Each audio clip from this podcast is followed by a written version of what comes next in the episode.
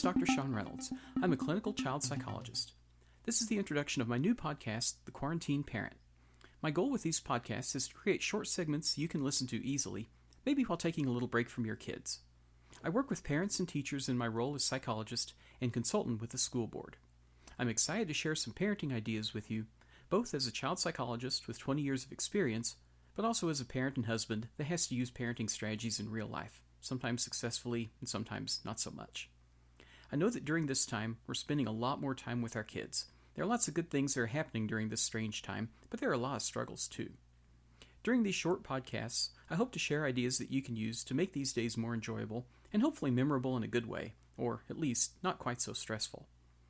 Most of these will be between 5 and 10 minutes, and they'll focus on finding strengths and strategies that are practical, that you can use every day in the home.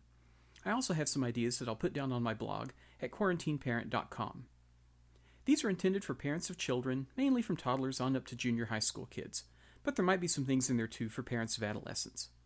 I hope to share some evidence based strategies with you during these podcasts while knowing that this isn't a substitute for therapy.